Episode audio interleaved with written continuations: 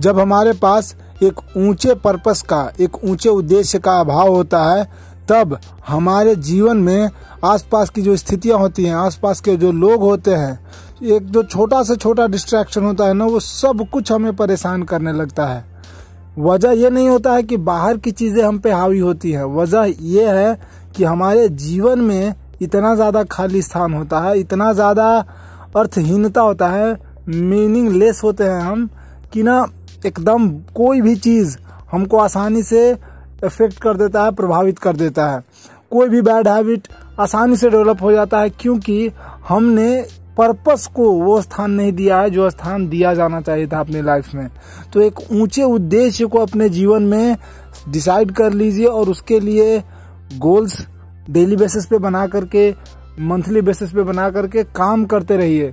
और उस पर्पज के लिए जो जो अच्छे अच्छे हैबिट्स है, जो प्रोडक्टिव हैबिट्स है आपके लिए, जो यूजफुल हैबिट है, उसको डेवलप करना शुरू कीजिए, जो स्किल इंपॉर्टेंट है आपके लिए उस पर्पज के लिए।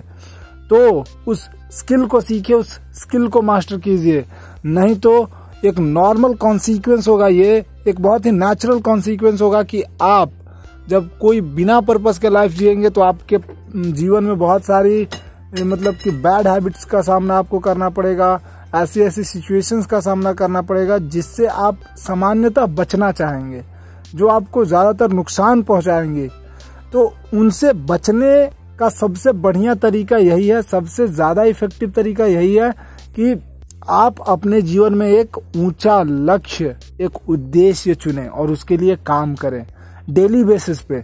नहीं तो वही होगा जिस चीज़ को ज़्यादातर, जिस चीज़ का ज़्यादातर इंसान आज शिकार हो चुका है कि मतलब ना चाहते हुए भी बुरी आदतें आपको लग जाएँगी, ना चाहते हुए भी आप एक अनप्रोडक्टिव लाइफ जिएँगे, एक मीनिंगलेस लाइफ जिएँगे। आपको समझ में नहीं आएगा कि आप क्या करना चाह रहे हैं, कहाँ जाना चाह रहे हैं, आपका जो जीवन है इतना व्यर्थ क्यों जा रहा है? क्योंकि आपके जीवन में जब उद्देश्य नहीं होता है तो कोई तरीका ही नहीं है फिर आपके जीवन को बेहतर बनाने का। कोई तरीका नहीं है।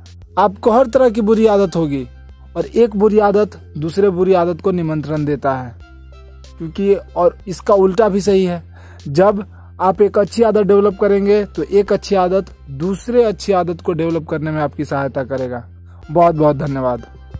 अगर ये पॉडकास्ट आप यहाँ तक सुन रहे हैं तो प्लीज़ एप्पल पॉडकास्ट पे मुझे रेट कीजिए और अगर किसी दूसरे प्लेटफॉर्म पे सुन रहे हैं पॉडकास्ट तो सब्सक्राइब कीजिए और ज़्यादा से ज़्यादा लोगों तक शेयर कीजिए ताकि वो अपने जीवन में मीनिंग दे पाए अपने जीवन को और अपने जीवन में एक हेल्पफुल एक मीनिंगफुल पर्पस चूज़ कर पाएँ और उसके अकॉर्डिंग अपने लाइफ को क्वालिटी लाइफ बना पाएँ, अपने लाइफ की क्वालिटी को बेहतर कर पाएँ। बहुत बहुत धन्यवाद।